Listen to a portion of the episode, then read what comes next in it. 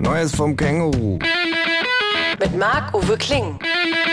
Ich wohne mit einem Känguru zusammen. Das Känguru steht total auf Nirvana, ist ein Schnorrer vor dem Herrn und war früher beim Vietcong. Aber das nur nebenbei. Zur Sache. Wir stehen in einer mit Generälen, Politikern, Journalisten und Vertretern der Rüstungsindustrie gut gefüllten Kongresshalle.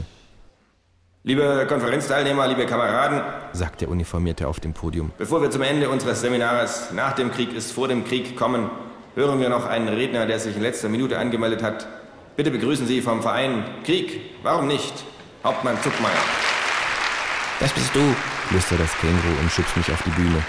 In Camouflage mischt es sich unter das Publikum in die vorderste Reihe. Meine Uniform sitzt, als hätte ich sie schon zur Konfirmation getragen. Genoss, äh... Kameraden, sage ich. Sehr geehrte Herren von der Presse, liebe Zivilisten, stehen Sie bequem. Grüßend hebe ich meine Hand. Sparen, sparen, sparen, souffliert mir das Känguru aus unserer im Zug verfassten Rede. Sparen, sparen, sparen, sage ich. Sie wissen sicherlich, dass wir mit dem Gedanken spielen, die Bundeswehr zu privatisieren. Und das wird verdammt nochmal Zeit. Denn man muss sich vor Augen führen, dass jeder tote Taliban den deutschen Steuerzahler im Schnitt zweihundertvierzehntausendsechshundertzweiundsechzig Euro fünfzig kostet. Das muss doch einfach billiger gehen, ruft das Känguru und erntet einige Hört, hört Rufe. Wir wären deutlich billiger weggekommen, hätten wir jedem Taliban einzeln bei einem Profikiller in Auftrag gegeben, sage ich. Bei einem aus Hollywood-Thrillern bekannten Satz von zehntausend Euro und einer geschätzten Zahl von fünfundzwanzigtausend Taliban-Kämpfern hätte uns der Einsatz so nur zweihundertfünfzig Millionen statt sechsunddreißig Milliarden Euro gekostet. Einsparmöglichkeiten in einem mittleren, zweistelligen Milliardenbereich. Manch einer wird sagen, Peanuts. Aber für manch anderen hier ist das fast ein Jahresgehalt. Wir alle wissen, wer dieses Einsparwunder zu Wege bringen könnte. Der freie Markt, ruft das Känguru. Richtig, sage ich. Eine Privatisierung bietet viele neue Chancen für die Bundeswehr. Denken Sie zum Beispiel an den aktuellen Namen der österreichischen Fußballliga, Tipp drei Bundesliga, powered by T-Mobile.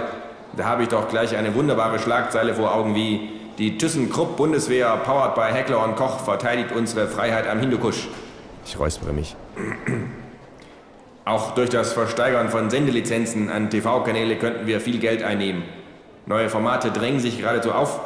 Stellen Sie sich vor, in einem großen Panzer sind überall Kameras montiert und das Publikum zu Hause darf jede Woche einen aus der Besatzung rauswählen.